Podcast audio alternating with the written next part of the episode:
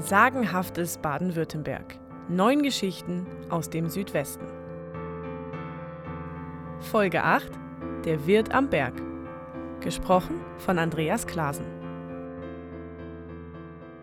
Eine romantische Sage rankt sich um den Ursprung des königlichen Hauses Württemberg. Es war im 12. Jahrhundert, da zog Kaiser Barbarossa mit seinem Tross durch Schwaben. Seine liebste Tochter war auch dabei. Sie machten am Rotenberg Halt, der heute Württemberg heißt und zu Stuttgart gehört. Barbarossa rief nach Wein und seiner Lieblingsspeise, Linsen und Spätzle. Niemand konnte sie so lecker zubereiten wie seine Tochter.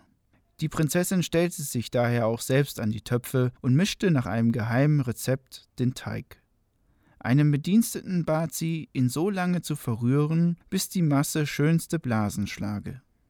Der taugt was, dachte sie, als sie sah, wie der muskulöse Rothaarige mühelos den Teig verrührte. Sie wuschen die Linsen und sortierten die Steine gemeinsam aus und scherzten und lachten viel dabei. Und als schließlich die ersten Spätzle aus der Tiefe eines großen Topfes aus dem kochenden Wasser auftauchten, hatten sie sich beide schon bis über beide Ohren ineinander verliebt. Aber wie soll das mit uns gut gehen? fragte die Prinzessin.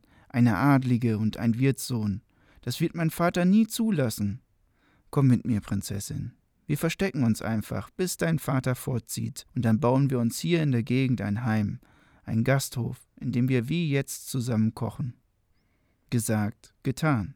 Als Barbarossa sich nach dem leckeren Mahl mit einem Magen voller Spätzle einen Mittagsschlaf gönnte, schlichen sich die beiden Verliebten aus dem Lager. Der Tumult war groß, als ihr Verschwinden auffiel. Der Kaiser selbst und sein gesamtes Gefolge durchkämmten die Gegend, doch vergeblich.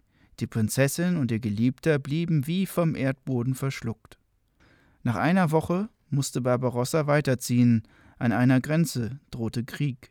Die Prinzessin und ihr Liebster aber taten, was sie sich versprochen, und eröffneten am Roten Berg den Wirt am Berg. Ihr erstes Kind half schon in der Küche, als Barbarossa wieder in die Region kam und beim Wirt am Berg einkehrte. Der Tochter zersprang fast das Herz. Am liebsten wollte sie sofort ihren Vater umarmen, aber zugleich fürchtete sie auch seine Reaktion. So blieb sie vor seinen Blicken sicher in der Küche und kochte für ihn die von ihm bestellte Lieblingsspeise. Als Barbarossa aber die herrlichen Linsen und Spätzle aß, spürte er mit jedem Bissen mehr den Schmerz um den Verlust seiner Tochter, und unbewusst sprach er laut, was ihn so tief bewegte. Ach, wo ist nur meine liebe Tochter? Ohne sie ist das Leben wie ein Garten ohne Blume. Das hörte die Prinzessin in der Küche. Sie fing an zu weinen und dachte, Nein, er darf nicht länger so leiden. Und so rief sie ihren Mann und ihren Sohn, und zu dritt knieten sie vor Barbarossa. Vater, hier bin ich, mit meinem liebsten Gemahl und deinem Enkel. Verzeih uns bitte.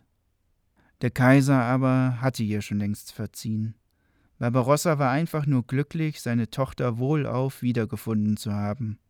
Er machte den Schwiegersohn zum hohen Grafen und schenkte den beiden den ganzen Rotenberg mit der einzigen Bitte, den Namen Wirt am Berg zu behalten. Sie bauten auf dem Berggipfel eine Burg und legten so den Grundstein für den königlichen württembergischen Stamm. Diese von Andreas Klasen neu erzählte Geschichte basiert vor allem auf der auf www.badenwürttemberg.de nachzulesenden Variante aus Ludwig Bechsteins Deutsches Sagenbuch von 1853.